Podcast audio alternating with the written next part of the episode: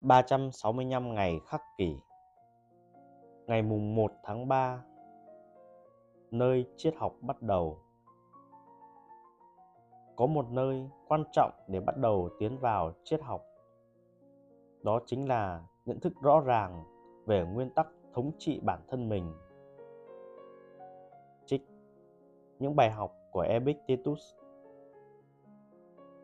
Triết học là một thứ đáng sợ ta có thể bắt đầu từ đâu?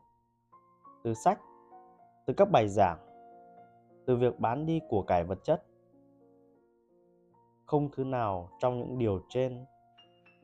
Epictetus muốn nói rằng, một người trở thành một triết gia khi người ấy bắt đầu sử dụng lý trí để dẫn đường và bắt đầu đặt câu hỏi về những cảm xúc, niềm tin và cả những lời nói mà người khác coi là đương nhiên.